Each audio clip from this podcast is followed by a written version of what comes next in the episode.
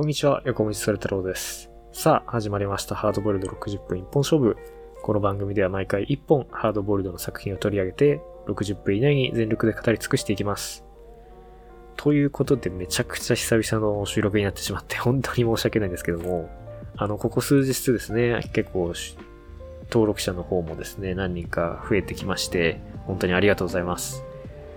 ちょっとですね、まあそのコンスタントに動画の方も上げていけたらいいなと思うんですけども、スケジュール的にちょっとなかなか上げれない状況が続いていまして、まあただですね、コツコツこういう時間がある時に続けていこうとは思っていますので、よろしくお願いいたします。まあこの間ですね、いろいろと個人的なニュースもあったんですけども、あの、この番組的にまずと伝えなければいけないことが一個ありまして、草原推理文庫さんの方で、日本ハードボイルド全集というシリーズが刊行されることになったんですね。これはですね、まあ、ラインナップを見ると、おそらく日本の初期のハードボイルドを、えー紹介していこうという意図なんだと思うんですけども、全7巻の予定になっています。現在刊行されているのが、生島二郎さんの、まあ、第1巻なんですけども、それ以外にも、大藪春彦さん、河野天生さん、二木悦子さん、結城昌司さん、鈴木道夫さん、それからまあ最終巻が傑作集というラインナップで、次回が鈴木道夫さんの第6巻がまあなんかこれ先行発売になるみたいな感じなんですかね。よくわかんないですけど、まあ、そういう予定になっていますね。この番組的にもですね、えー、生島二郎、親春彦、河野天生、結城昌司、鈴木道夫と、この1、2、3、4、5人は番組の中で扱ったメンバーなんですけども、まあその作品、別の作品がですね、またおそらくこの全集の中に入ってくると思うので、まあ、刊行され次第ですね、ぜひこの番組では取り上げていきたいですし、ぜひ登録者の皆さんにもですね、あの、読んでいただけたらいいなと思います。もともとこの番組を始めた経緯としてもですね、あの、まあ、チャンドラーとかハメットとか海外のハードボイルドはそこそこ知られているけれども、まあ、日本のハードボイルドですね、まあ、特に古典機だったりとか、まあ、最新の作品に関しても好きな人は読んでるけれども、そうでもないけど、ハードボイルドのことちょっと興味あるっていう人が、そのハードボルドの日本の歴史を知ろうとしても全然その知り方もわかんないみたいな状況があったと思うので、そういったものをですね、結構その紹介していきたいというのが、まあ一個のモチベーションとしてあったんですよね。と同時に、それを通して僕もハードボルドのその歴史を学んでいくというか、まあ、いろんな作品に触れていきたいというのが、あもう一個モチベーションとしてありまして、まあ、この前週のそのコンセプトと結構この番組っていうのは被る部分が大きいなと思うんですよね。ただその、まあ、結構マイナーな情報をですね、その YouTube に投稿するっていうのが一個のその情報の希少性として価値がある部分だったと思うんですけども、この前週の存在によってですね、あんま価値がなくなってしまうんじゃないかという危惧は若干ありますね。ただ、まあ一応自己弁護しておきますとですね、この番組はまあその、結構丁寧に時間を作って作品についてその掘り下げていくというか、単に紹介しているだけではなくて、その自分なりの批評をしているというのがその、まあ、一個その横道的に気をつけていることなんですよね。で、そこはただ作品を読むだけでは得られない部分だと思うので、まあ、良し悪しだとは思うんですけどね、その結構長い時間がかかってしまうので、あの、まあ、独自性の部分かなとは思うので、そこはまあ曲げずに続けていきたいですね。あと、ハードボイルドとは何かっていう、その、哲学的な問いみたいなことも気をつけていることなので、まあ、そこもぜひ一個の柱として続けていきたいなとは思っています。で、ちょっと長、前置きが長くなってしまったんですけども、早速今回扱う作品を発表していきたいと思います。えースーグラフトン作、探し杖役の作品で、アリバイの A、えー1982年の作品になります。第21回から30回まではですね、アメリカのハードボイルドの歴史を超高速で追っていくという特集にしようというふうに決めているんですけども、ついにですね、あの、前回かなあの70年代のそのネオハードボルドというふうに日本では呼ばれている、まあちょっと今までのそのタフガイですよね。強くてマッチョな男性像から、あの、いろいろとその欠陥があったり、弱さを抱えていたりする人間のその苦悩も含めた強さみたいなものを描いていくっていう、そのネオハードボルドを紹介しました。そして今回からですね、80年代から始まる女性探偵ものという一大サブジャンルがありまして、まあ、今やハードボルドの世界では、その女性探偵ものの方が今度はこれはメインになってるんじゃないかというぐらいですね、かなり非常に流行しているジャンルと言っていいと思うんですけども、まその原点の一つになったのが今回扱うスー・グラフトンのアリバイの A なんですね。最近も、でもですね、あの、ミレニアムシリーズっていう、あの、映画の、ドラゴンタトゥーの女っていう、え、デイビッド・フィンチャーが監督した映画が非常に有名なんですけども、それの原作になったミレニアムシリーズ、あれもまあ一種のその女性探偵ものというかですね、その系譜にある女性主人公もののサスペンスになっているので、まあ、そういった近年の、あの、人気作の原点にもやはりこの80年代アメリカ女性私立探偵ものというのが、あの、あると思うんですよね。で、現在のそういった女性主人公もののその原点というのはどういうものだったのかというのを今回ですね、ちょっと掘り下げてやっていきたいと思います。で、その前にちょっと概要なんですけども、80年代からスタートする女性探偵シリーズというのには、まあ2大シリーズがありまして、1個はこのスー・グラフトンの、えー、キンジー・ミルホーンという私立探偵ですね。32歳の私立探偵を主人公にしたシリーズ。そしてもう一つがサラ・パレツキーの VI ウォーショースキーシリーズというものがありまして、これも第1巻が1982年からスタートしています。なので、アメリカ女性私立探偵ものの歴史にとって1982年というのは非常にこのエポックメイキングな年になっていて、2大シリーズがまあ同時スタートしたという年になっているんですよね。で、その2大シリーズともまあ共通する特徴としては非常にこう、マッチョな男性と女性探偵が対決するっていうその男女のその二項対立というのが図式としてあります。もう一つはですね、その男性に対抗するための非常にこう力強い女性像というのも共通しているかなと思います。ただですね、どちらかというとサラパレツキンの、まあ、VI、ビクという愛称がありますけども、ビクの方が非常にこの格闘技のその覚えもあったりとかですね、非常に力強い女性像になっていて、えー、スーグラフトンが描くキンジー・ミルホーンの方が、まあ非常にこの批判的でありですね、あの、自分を曲げない頑固さもあるんですけども、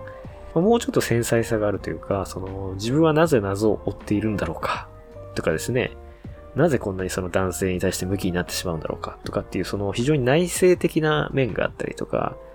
まあ、自分の中の女性的な部分といったらあれですけども、その、性的な部分ですよね。生き物としての側面みたいな。やはり人間その生きている中で、まあ、食べる、寝るみたいな、その、生き物的な部分からですね、どうしても逃れることはできないわけで、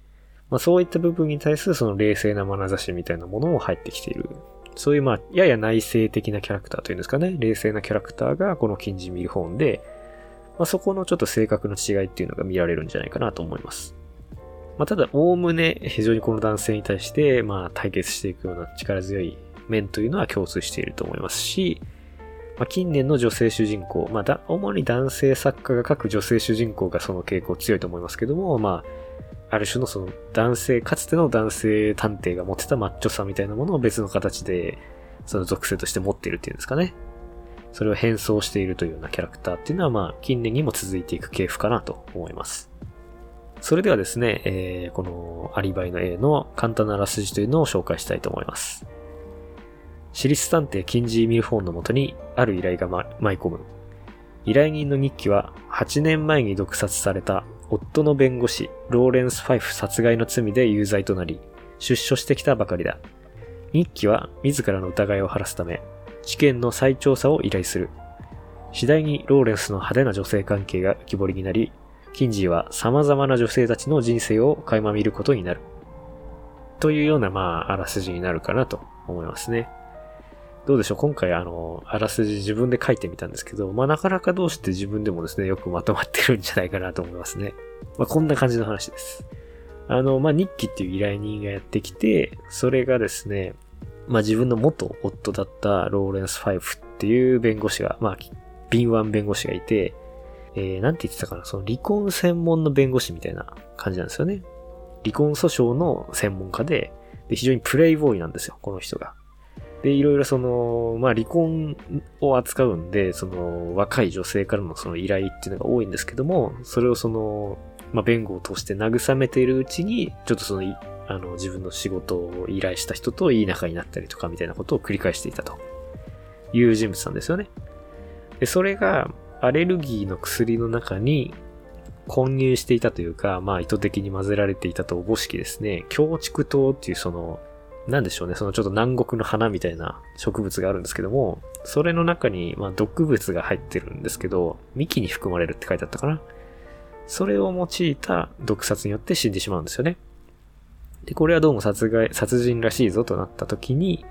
えー、この、まあ、その当時妻だったニッキーが逮捕されたんですよね。はい。で、それが出所してきて、実は自分が犯人なんじゃないんだということをキンジーに訴えて再調査を始めるんですけども、まあ、そのローレンスがですね、非常にこの生前派手な女性関係を持っていたので、いろいろこのローレンスにその振り回された様々な女性たちっていうのを、まあ、キンジーが目撃していくというような構図で、結構ですね、その、社会における、えー、まあ、様々な女性像みたいなものをですね、いろんなキャラクターを通して、こう、彼女たちの横顔というか、肖像を描いていくというようなストーリーになっていますね。で、ちょっとその感想の方に踏み出しつつあるんですけども、じゃあまずざっくりとした感想からお話ししていきたいと思います。まあ、このあらすじだけからもなんとなくわかると思うんですけども、非常にまとまりのあるですね、正統派ハードボイルドになっていると思いますね。まあ、実はこの作者のスーグラフトンさんっていうのは、この作品以前にも小説を2作発表しているという風に、端末の後書きで書かれていましたし、後書きというか解説ですね。それからそれ以前にもですね、あの、テレビドラマの脚本というのを長年手掛けてきたということで、まあ、非常に実力があるタイプで、その感じというのは非常に出てると思います。非常にこう端正にプロットもよくまとまっているし、こうはっきり目につくような疑問点もないですし、キャラクターも非常にそのサブ、サブのサブに至るまで生き生きしていますし、まあ、うまいですよね。本当に経験豊富なライターが書いたんだなという感じがします。それからこう舞台になっているのがサンタテレサというですね、あのー、架空の都市なんですけども、これは実はロス・マクドナルド、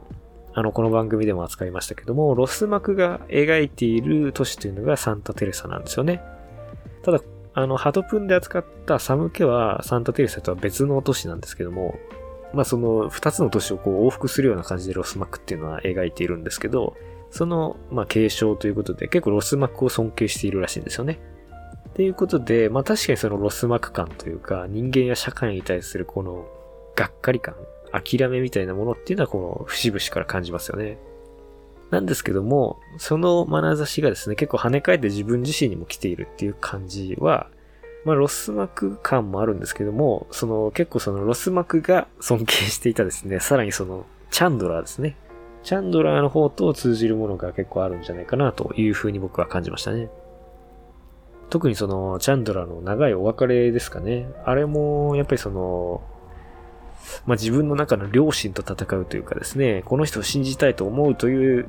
その人間性と戦うみたいな部分があったと思うんですけど、それに近いようなそのプロットというかメインテーマっていうのを感じましたね。それから文章的な面で言うと、非常にその、よく整理されていて、まあ、たくさん構成したんじゃないかなというふうに思わせるような文章ですね。まあ、後半の方にかけて、そちょっと長文が多くなってきてごちゃっとするような印象もあるんですけど、特に前半はですね、非常に何回も構成したんだろうなっていう感じが、あの、受けるような文章で、比較的短文が多いですね。非常にスッキリしているという文章です。時間があればですね、詳細な感想の方で、あの、じっくりこの冒頭の文章とか、あの、引用して、どういう風に文章を書いてるのかっていう分析もしたいなとは思うんですけど、ちょっと時間足りないかな、どうだろう。ちょっともしかしたら後半時間がなくなるかもしれないので、冒頭の文章だけちょっとざっと引用しておこうと思うんですけども、7ページからの引用です。私の名前はキンジー・ミルホーン。カリフォルニア州でのライセンスを持った私立探偵である。年齢は32。2度の離婚経験があり、子供はいない。おととい、ある人物を殺害し、その事実が今も胸に重くのしかかっている。根は悪い人間ではないし、友人も多い。アパートは狭いが、狭苦しい場所の方が落ち着ける。うんぬんかんぬんと続いていきます。ということですね。私の名前はキンジ・ミルホーンっていう非常にこのズバッとしたですね、この短文で始まる、端的な文章で始まるっていうのが非常にこう、僕は好印象でしたね。やっぱりその、最初の場面で描写がないっていうのは少ないと思いますね。その主人公がどこにいるのかっていう描写がなくて、私の名前はキンジー・ミルフォーンっていうその私の説明だけから始まるっていうのが、あの、非常になんか現代のエンタメ小説の水準で言うとなんか珍しいというか、フレッシュな感じがしました。そして、えー、このキンジー・ミルフォーンというシリス探偵のキャラクターに関してなんですけども、まあ、いろんな面があるんですよね。サラ・パレツキーのビッグに比べると、その、まあ、ビッグは割と竹を割ったような性格というかですね、まあ、切れやすく 批判的、非常にシニカルという感じで、まあ、スパッとした、まあ、階段時っていう感じの性格、まあ、女性なんですけども、階段時的性格といいますか、あの、わかりやすいキャラクターなんですけども、キンジはですね、ちょっと捉えどころがないというか複雑なキャラクターでして、まあ、ベースは非常にその、今までの探偵ものを踏まえたような、相手に対して批判的で、えー、皮肉も言うような、そして自分の操作方針とか自分の心情は曲げないというような頑固さも持っている。まあ探偵的なキャラクターなんですけども、一方でですね、非常にこう内省的で穏やかで、特に女性に対してはですね、非常にこう共感を持って接するような部分もあるキャラクターです。一方ではですね、非常にこう男性に対してはより防御的になる傾向っていうのもあって、ただ非常にこの奥行きがあるなと思うのは、それ、その傾向について自分自身でも気づいていて、あの、どうしてなんだろうというふうにこう考えているっていうところがですね、そのメタ視点がちょっと入っているっていうところが、あの、まあ、パレツキーのビクとかとはちょっと違うところなのかなって、まあ、パレツキーのビクもね、家族関係、対家族関係の物語になると、こう、内面、内省的なところが出てきますけども、まあ、それが基本的な性格として内蔵されているという感じがしますね。この見る本の方に関しては。それから自由を愛し、一方ではですね、それと引き換えのその孤独というのを感じてもいる。自分のその私立探偵というの仕事を愛して生活の全てとも表現しているという人物でもありますね。ただその一方で家庭への憧れもあって、友人のその家に泊まりに行ってこういう生活をしたいなと思うこともあるみたいな文章もあったりしますね。えまとめると基本的には冷静で自分をよく律している人物だと言えると思います。その一方で自分の大事な領域に人が触れる、まあ、主にその探偵業というその仕事の部分だったりとか、まあその女性としてのその今の自分の生き方の部分だったりとか、そういう部分ですね。そういう部分に人がこう踏み込んでくるとやや感情的になるという傾向がある。という、まあ、いろいろなその矛盾した面を持っている人物ということだと思いますね。はい。それからプロット的な部分に関してはですね、あの、被害者の、えー、まあ、先ほど軽く言いましたけど、弁護士ローレンス・ファイフですね。この人の、まあ、人間関係ですね、人的ネットワークを辿っていって、えー、実はですね、ローレンス・ファイフとほぼ同時期に、別の、えー、リビーという、その、ローレンス・ファイフと仕事上の取引関係にあった女性の会計士、若い会計士が24歳ぐらいかな。が亡くなっているという事件があって、これもですね、同じ強畜糖の毒物を薬に混ぜたっていう同じ手口で殺されているっていう事件があるんですけども、まあ、警察の捜査ではここのつながりがなかなか見つからなかったのを、キンジーがまあ同じ殺人犯の仕業だろうということで連関を探っていくというですね、まあ非常にこの王道というかですね、まあこの番組をずっと聞いてくださっている方からは、ああ、あるあると思っていただけると思うんですけども、まあかなりその正統派ハードボイルド的な視点だと思いますね。それからまあ8年前にすでに起こった事件を掘り返していくっていう感じは、ちょっとその、過去の事件と今の事件が連関していくっていう、その、寒気的な、ロスマック的な、あの、テイストっていうのを感じますね。まあ、さらには捜査中にですね、あの、死人が増えていったりとか、状況が動的動的に変化する様子だったりとか、っていうのも、まあ、ハードボールドっぽいところですね。ただそこにちょっと新味というかですね、新しいテイストが加わっているのは、あの、この後まあ、サスペンスブームっていうのが、まあミステリーの歴史的にはあると言われていて、まあ羊たちの沈黙とかに代表される、特にその、サイコスリラー、サイコサスペンスブームっていうのが到来して、僕の大好きなデビッド・フィンチャーの、まあセブンもサイコスリラーに属すと思うんですけども、まあ90年代にこう、爆発的なヒットになるサイコスリラーブームが80年代の後に控えているわけですね。ちょっとその入り口になるような、まあその精神的なサスペンスではないけど、その物理的なサスペンスですね。っていうのも感じさせる、えー、ような場面がちょくちょくあります。まあこれはどっちかっていうとですね、その、なんでしょう。えー、と、と忘れちゃいましたけども、あの、あ、ヒッチコックか。映画のそのヒッチコック的なその、ああ、早くしないと警察が来ちゃうみたいなそのタイムリミットを、えー、小さな状況に埋め込むみたいな作り方だったりとか、ああ、その目に見えてるのにあの人を助けられないみたいなその距離を利用したサスペンスだったりとか、そういうまあちょっと古典的なサスペンスの要素っていうのが、えー、入っている感じがしましたね。もうちょっとそのサレサラパレツキーのそのビッグシリーズの方も、あの、まあ、サスペンス要素あるんですけども、もうちょっとアクション寄りかなという気がしますね。あの、まあ、いざとなら、なれば、えー、ビクが実際にそのガンアクションとか、都市格闘で相手を乗したりするっていう場面があるんですけども、基本的にはその、金字見る本は、まあ、拳銃の扱いはしてるんですけども、一応元警察官なので、すごい腕力があるとか、銃の腕が立つとかっていうわけではないんですね。なので、非常にこの、サスペンス要素っていうのが、まあ、アクションシーンの代わりになっていると言っていいと思いますね。それからこの、まあ、被害者のですね、ローレンス・ファイフというプレイボーイに関わった、まあ、プレイボーイと言ったら聞こえがいいんですけども、そういった人物に関わってしまったがゆえにですね、その人生が破壊されてしまったというか、まあ、多かれ少なかれ影響を受けた多くの女性たちの肖像、横顔というのをですね、端的に、しかし鋭く描き出しています。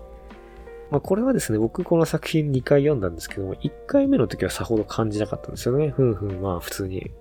探偵物だな、みたいな感じで読んだんですけども、2回目読むとですね、こういろんなタイプの女性を、まあ、社会との関係性と、男性との関係性とっていう文脈の中で描いていこうっていうその作者の意図を感じましたね。っていう感じで、まあ女性はいろんなタイプが描かれていて、まあ家庭に入っているタイプ、自分でその自立して仕事をしている、まあ近似見る本に近いようなタイプ、性に奔放なタイプ、保守的なタイプみたいな、まあまあ大体その4つの分類というのをこう、なんでしょうね。その4つの分類に分けられると思うんですけど、まあそれをそれぞれ違ったタイプで描いていくというような感じですかね。まああと世代も違ったりとかしますね。ただそれぞれですね、まあその、批判的なトーンで描かれてる感じもしなくもない部分もあるという感じなんですけど、ただすごく突き放して描いてるっていう感じではなくて、どの女性もまあそういう人生もあるというかですね、あの別に近似見る方には裁けないよなっていう感じで、まあ冷静にそういう人っていう風に描かれてますし、どの人物もですね、まあこれはその女性だけに限らずっていう気がするんですけど、いいところもあり、悪いところもあるというようなですね、この矛盾した感じというか、まあこの辺は脚本家としてのその経験も生きてるんじゃないかなと思うんですけども、サブキャラクターがまあ非常に立っている要因の一つとして、やっぱりその、いろんな面ですね、いい面悪い面を描いているっていうところがある気がしましたね。ただ、この作品の一個の特徴とは思うんですけど、その男性の方がより他者として突き放した視点で描いている感じがちょっとしました。まあ別にそれが悪いというわけではないんですけども、まあ単にそうだということですね。女性の方によりその重点が置かれてて、男性の方はですね、まあある種その理想化されたキャラクターは、その非理想化した、逆にその恐ろしいというかですね、奇怪なモンスターとしての男性の結構二極に分かれてる感じがしましたね。まあ、逆に言うとその普段、そのそれまでのハードボイルドっていうのは女性をこう同じような扱いしてきたわけですね。理想的な女性もしくはその反対の女性の二極をたくさん描いてきたので、まあファムファタル系のね、話とかそうだと思うんですけど、まあ、それを反転したような作りになっていると思うと、まあ、非常にこう面白く読めると思います。し、まあ、別にだからといって非常にこう男性にリアリティがないというわけではなく、非常にむしろリアリティありますね。生き生きしていると思います。ということで、まあこれも1回目読んだ時はそんな気にならなかったんですけども、2回目以降読んだ時に、あの、実はですね、非常にこの男女の対立、性的なその対立というのが濃厚に漂ってくるような作品になっていまして、まあ、文体は関係性だし、プロットはハードボイルド的なので、非常にその心理描写も少ないですしね、あの、あっさりした感じがあるんですけど、まあ、そこにですね、この対立軸というのが、まあ、特徴的なテイストとして加わってきているなという気がしますし、それから女性同士の対立というか、まあ、コントラストですね。対比というのも非常にこう重要な要素としてあると思います。だからその男、必ずしも単純にその男女間の対立というわけではなくて、女性の中でもいろんなその女性がいるんだよと。そしてそれは何かこう、必ずしもですね、そのコミュニケート可能なものとしているわけではなく、点としてそれぞれあるというか、そういう生き方としてそれはもう、そのなんか確立していて、その、交われないこともあるみたいな、その、まあ、これがまさにハードボイルド的と言っていいかもしれないですけども、その哲学としてハードボイルド的というか、完全な他者というのは存在するみたいな感じですかね。なんというかですね、クールなタッチっていうのを感じましたね。それでは、詳細な感想の方に移っていきたいと思います。今回はですね、えー、まあ、先ほどもちょっと触れた、その男女間の対立みたいな問題、それから女性の中での、え、様々なその、コントラストという問題について触れていきたいんですけども、まあ、そのこと考える上で、ちょっと一個の疑問点にですね、集約したいと思うんですけど、議題を。この作品のメインテーマって何なんだろうかということを考えていきたいんですよね。まあ、得てして、その、初期のハードボイルドって、メインテーマとは何ぞやって問うたときに、うーんってなる作品結構多いんですよね。やっぱその、一個のメインテーマに絞んなきゃいけないよみたいな発想って多分ですけどそのハリウッドの脚本術が洗練されていく中で生み出されていった現代的なその物語に対するその要求というか理解の仕方だと思うんですよね。昔の物語ってその一個のそのテーマというかコンセプトを中心にその全体がその統制されていなきゃいけないみたいな発想って、そんななかったんじゃないかなと思うんですよね。少なくとも中心的なテーマはその、まあ、いくつかあってもよくて、っていう。で、その中でだんだんまあその、それがなんとなくまとまっていって落ちたらいいかなみたいな作り方でかつては作ってたんじゃないかなと思うんですけど、この82年のその、アリバイの A の段階でもですね、そこまでその現代のそのエンタメ作品みたいに、これがテーマだよねみたいな感じで一行で要約できる感じではないんですよね。むしろそのたくさんのレイヤーに分かれていて、多くの対立軸というのが物語上に用意されている感じがしました。ただ、僕がそれをですね、あの、要約できていないというか、見逃している可能性もあるので、今回はですね、いろんなその対立軸というのを一回取り出してみて、整理してみて、なんか共通点はあるのかなと。どっかにその、一個の対立に、一個のテーマに着地しているかもしれないというのを追っていきたいと思います。で、まあ、序盤はですね、この事件を追っていくので、まあ、その、あんまりなんでしょうね、近似ミルフォンとはまあ無関係というか、あの、まあ、ただ事件を追ってんだなって感じなんですけども、だんだんその、近似自身ともその関連性が出てきて、どういうことかというとですね、まあ、1個目に浮かび上がってくるそのテーマとしてはですね、対立軸としてはですね、あの、家庭 VS 自由と、もしくは家庭 VS その仕事仕事の自由というか、仕事によってもたらされる自由みたいな、この対立がですね、あると思うんですよね。っていうのは、まあ、序盤操作していく中で、一緒にこう浮かび上がってくるものがあるんですけども、それはですね、そのローレンス・ファイフという、まあその浮気症の男の、えー、元奥さんですね。その依頼人の日記の前の奥さんという、そのグエンという人物がいるんですけども、彼女がですね、結構その、まあ過去を引きずってている上に、まあローレンス・ファイフっていうのはその家庭内ではその、かなり、なんていうんですかね、まあ、家父長的な人物というか、まあ、非常にこの家庭内をコントロールするようなところがあって、非常にこの、まあ、グエンという女性は苦しめられていたんですけども、まあ、その様子がですね、結構悲痛な感じで描かれているんですよね。えー、54ページから55ページにそのあたりのことが書かれているので、えー、ちょっと引用したいと思います。これはまあ、グエン自身のセリフですね。その頃の私にとっては、妻であり、母であることが全てだった。髪なんかいつもフレンチロールに結い上げて、ピンを刺した後なんか一つも見えないようにセットして、服もあれこれと TPO に合わせて、まるで着せ替えのバービー人形みたいに気を使って変えたりしてたの。当時の自分の姿を思い出したのか、彼女はふっと言葉を途切らせたと思うと、やにわに笑い出し、操り人形のような素振りをしてみせた。ハロー、私グエンよ。私、いい奥さんなの。機械仕掛けの声を真似て作り声をした。という描写がありまして、まあ、非常にな、怖みたいなですね、ホラー的な描写にもなっているというかですね、今はですね、そのペットショップのそのトリミングの仕事をしているって、これなんか結構今っぽいなって思ったんですけど、82年の段階であったんですね、アメリカにはそのトリミングの仕事っていうのが。そういうまあ仕事をしてるんですけども、その女性がまあ過去の自分を振り返って、自分をこうギガ化してみせるってなんか余計に辛くなるわ、みたいなシーンなんですけど、まあ、結構こういうのがうまいですね。その、スーグラフトンは。無理してる人みたいな、その自分、自分、自分でその自分のことをその指してるみたいな人を描くのすごい上手いなと思いますね。はい、こういうところにですね、まあその、まあ、主にネガティブなトーンで家庭に押しその閉じ込められた女性みたいなものをその描いていくと。で、それに対して、まあ、近似が常にその対峙されていて、まあ、自分にその自由で、あの、その自由に仕事して生きていけるみたいな、その独身の女性っていうのが対峙されているみたいなところがあります。で、他にもいくつかあるんですけども、一番その象徴的なところがあるので、ちょっと引用したいと思います。まあ、これが119ページになるんですけども、えー、リビーというその、二人目の被害者になったその女性会計士の人物がいるんですけども、彼女の、まあ、その実家に取材に行くというかですね、取材じゃないか、調査に行くというくだりがありまして、まあ、そこで、あの、お母さんからいろんな話を受けて、すごくいい子だったのよ、みたいな。で、写真を見て、すごくその、なんか、陽気な幸せな少女時代を過ごしたんだな、ということがわかるんですけども、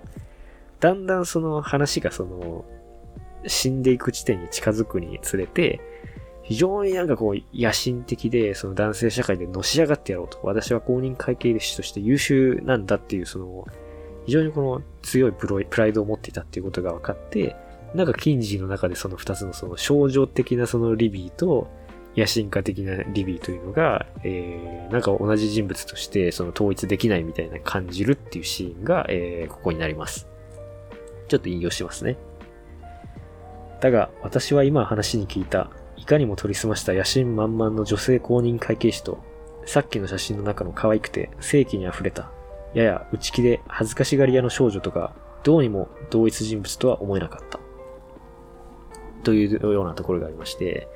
まあこれもですね、家庭って言ったら、まあ変なのかもしれないですけど、その、私の領域のリビーと、その、公の領域、公の領域の、その、仕事面でのリビーっていうのが、こう、真っ二つにこう、裂かれてる感じがするというところで、まあその二つのその対立図式っていうのが、こう、はっきり見えてくる一文になってますよね。これはまあさっきのグエンとはちょっと違って、仕事の方で無理してるリビーがなんかちょっと、みたいなトーンにも聞こえますよね。なのでその、必ずしもその常にその家庭の方を下げてるみたいなことではないですよね。なのでその、まあその人の人柄としてどっちが自然かみたいなことをもしかしたら検事は見てるのかもしれません。でまあ自分としてはもちろんその仕事の方が重要なんでしょうけどね。それはまあ後々文章を読んでいくと分かってきます。そして、えー、もう一つの対立軸としてあるのが、あどうしよう。こっちを先にしようかな。男性 VS 女性っていうこの、まあ非常に重要な対立軸がありまして、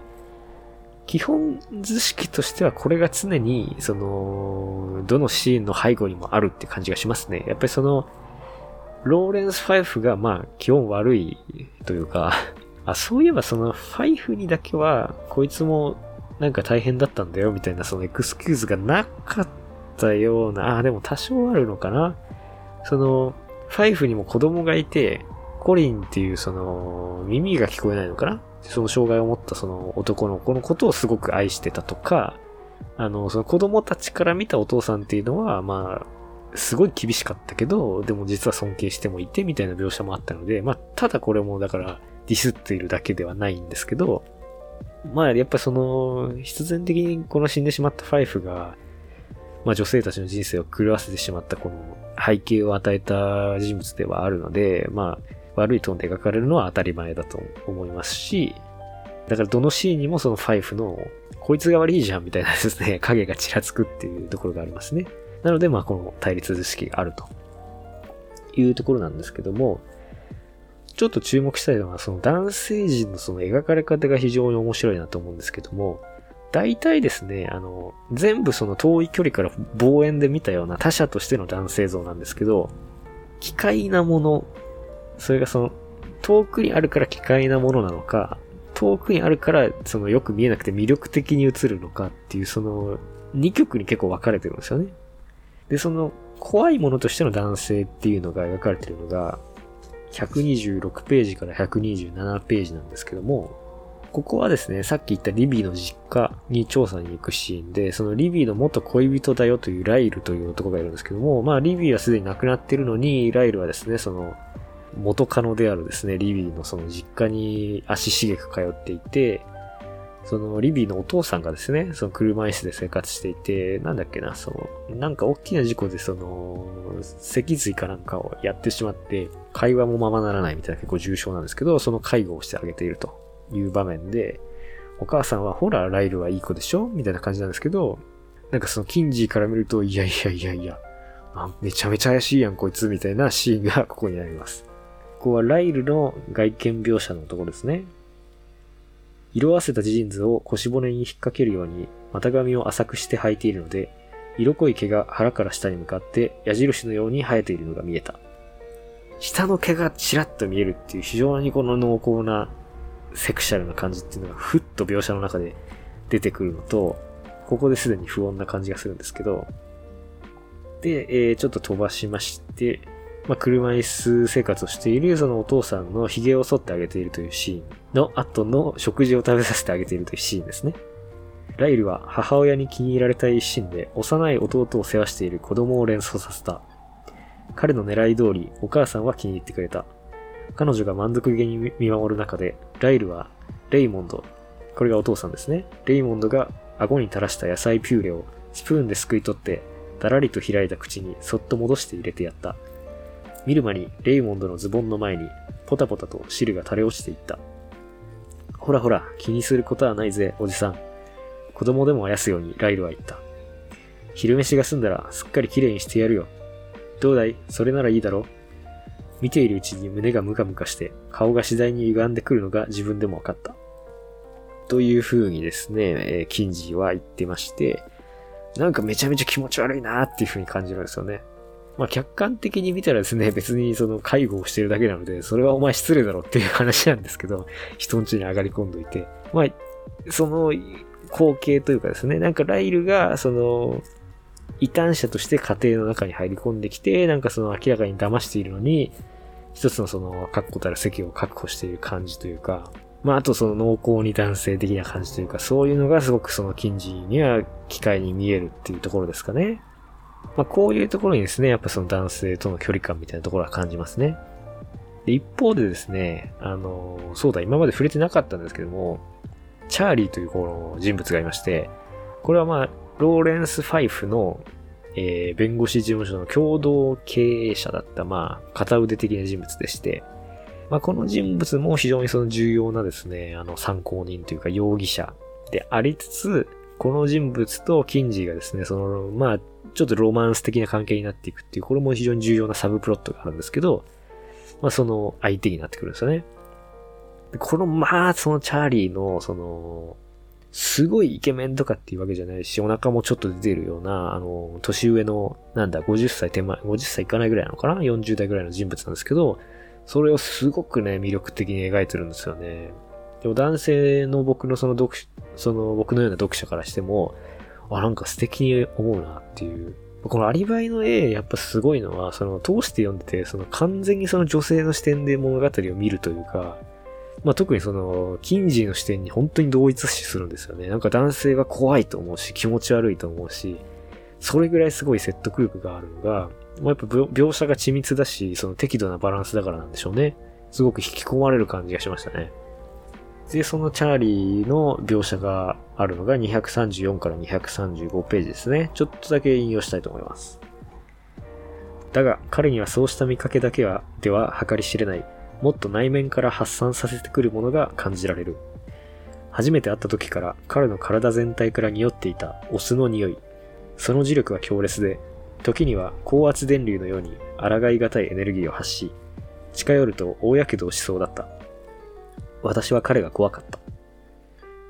で、ここで開業するんですけども、非常にここ名文だと思いますね。あの、まあ、むちゃくちゃその、オスの匂いみたいに言われてましたけど、あの、まあ、男性的なものの象徴なんですよね。このチャーリーっていうのは。めちゃくちゃその、すごい色っぽいっていう、その、キンジーから見て。なんだけど、もうその魅力が怖いとまで思わせるっていう、このアンビバレンスを非常に的確に描いてるなと思います。要するにですね、その、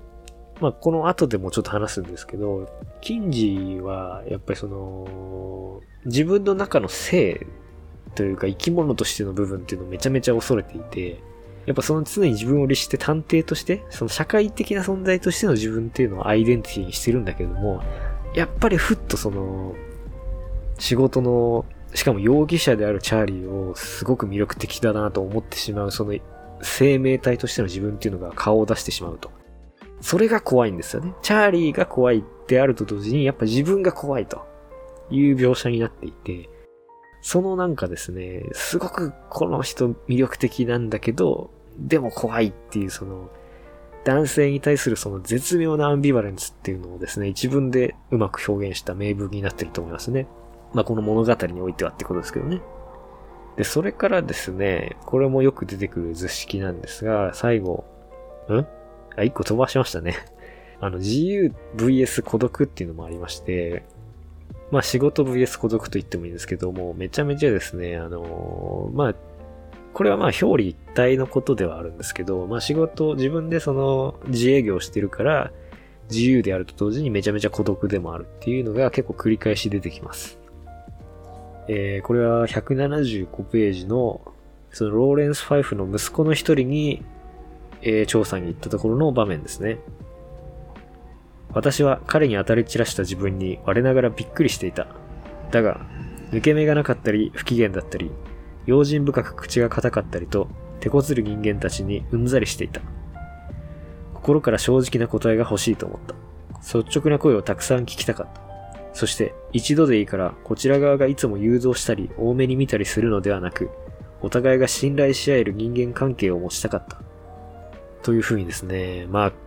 切実な文章で、結構僕好きな文章ですね、これ。まあだからその探偵のその仕事としてやって、プロとしてやっていくわけにはその常に人を疑っていなくちゃいけないんだけども、近時にとってやっぱ探偵業が人生の全てになっているので、必然的にその人を信じれる瞬間がないみたいなことが起こってしまってるんですよね。だからそのめちゃめちゃ自由なんだけれども、その代わりですね、その、誰ともこう、非常に密接な関係を持てないみたいなところがあって、まあ非常にこう、探偵のジレンマですよね。あのー、確かロンググッドバイの時もそういう話をしたと思うんですけども、まあロンググッドバイもそういうテーマでしたよね。結局のところ、その、探偵としての自分を取るか、人間としての自分を取るか、みたいなテーマで、まあ、それをですね、女性的なことと、非常にその絡めて現代的に描いたというのが、まあこのアリバイの絵だと言ってもいいんじゃないでしょうかね。この自由 VS 孤独図式は非常に名文が多いので、ちょっともう少しだけ紹介したいと思います。えー、じゃあ215ページの、これはですね、リビーの、え、人生の記録かな？そのファイルをお母さんがたくさん収集していて、それを徹夜で探すという場面の、えー、文章になります。私の人生を表すものに何が残っているだろうか。銀行引き落としの領収書、事実のみが簡潔にタイプされた報告書のファイル、特別な収集の趣味はなし、離婚歴が2回。こんなところが私が残せる人生の足跡だろう。自分のことより他人の人生のことにばかり首を突っ込んでいる。他者を知ることで自分自身も発見できるという思いがどこかにあるのかもしれない。私自身というまだ未調査の謎は一見、見栄えよく項目別に区分されてはいたが、その実、まだ何もつかめてはいなかった。というですね。いや、かっこいい文章ですよね、これもね。まあ、この辺でですね、その、一応そのキンジー・ミルホーン自身のその動機と、この探偵っていう仕事をその絡めようという意図が見受けられるんですけども、要するにその人のことを探しながら、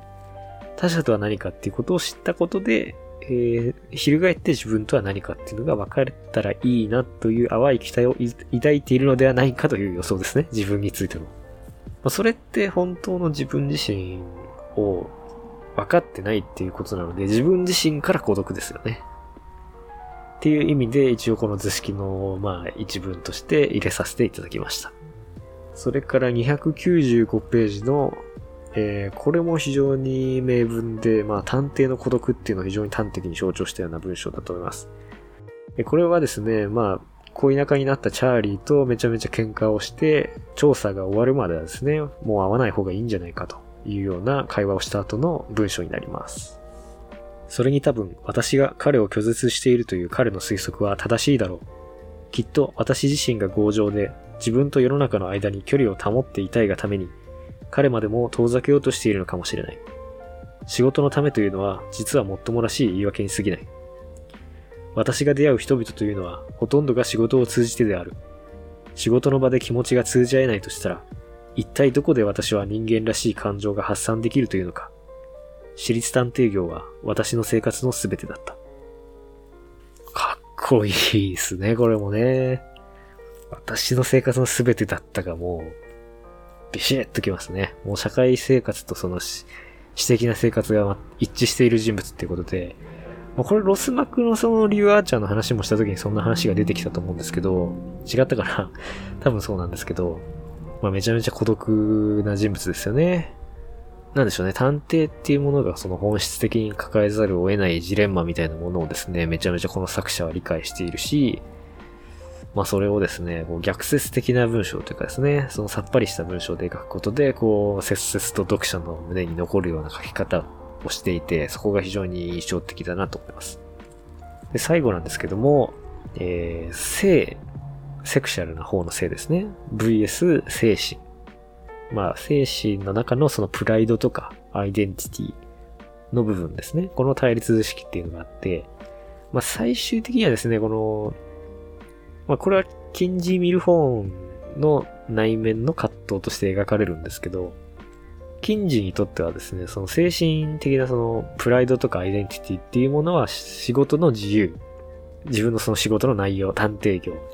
それが女性であることっていうことと、その全部関連してるんですよね。つまり今までの対立図式にあった要素と非常にこう重なり合っているんですよね。この対立図式っていうのは。まあそれを集約するものと言ってもいい。なので今までのそのまあ主に社会的な問題をその他人を通して見てきた問題っていうのが最終的に第三幕においてですね、近人の中の内面的な葛藤に集約されていくっていう構造になってると思うんですよね。なので、まあ、最もこの、まあ、ちょっと特殊な書き方なんですけど、普通はそれをその第一幕から散りばめて描くんだけど、ちょっとずつ変装しながら最終的にメインテーマにたどり着くっていうですね、まあ、逆に現代の目から見たら新しいなっていうプロット術をしていて、まあ、ただそれをすごく抑制的な書き方をしているので、読者の方でその積極的にキャッチしていかなければわからないという部分もあるんですけども、まあこれが結局のところメインテーマじゃないかなと思います。まあもちろんそれぞれの軸は重なり合ってるんですけどね。まあその家庭対自由っていうものの背後に男性 vs 女性っていうその対立があったりとか、まあそこにはセクシャルなものと精神的なものの対立があったりとかっていうふうにその、それぞれ全部やっぱりこう重なってるわけです。で、この最後の対立図式を表すものとして、217ページからの引用というのをちょっとご紹介したいと思います。どう理解したらいいかわからなかった。だがこれを読んだ途端に、ちょっとやだ、ちょっとダメだ、これネタバレだ。これやめます。これやめますね。危ない危ない危ない。ネタバレするところでしたね。あー、ちょっとこの対立軸をその、紹介する文章が全部ネタバレに関わっているので、ちょっとあの、紹介できないんですけど、なんかページ数だけ言いますね。217、218、あと285ぐらいですかね。それからまあクライマックスの戦い自体が、えー、このテーマと重なり合ってくると思います。まあ、要はですね、その、先ほど、まあ、自由 VS 孤独のところでも出てきたんですけども、まあ、チャーリーに惹かれる自分っていうのと、やっぱりその、その感情を跳ねのけて、仕事上のその義務、使命っていうのを優先しなければいけない禁じというのが出てきて、どっちの自分を取るのかという内面的な葛藤があるんですね。それでは、まあちょっと時間的にもあれになってきたので、えー、このメインテーマについてのまとめをしたいと思います。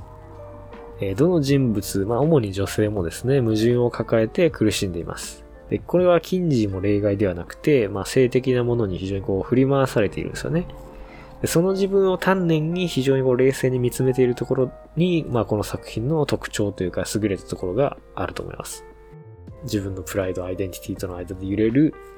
えー、まあ、キンジーがどちらを選択するのかというところが非常にこの見どころになってくると思います。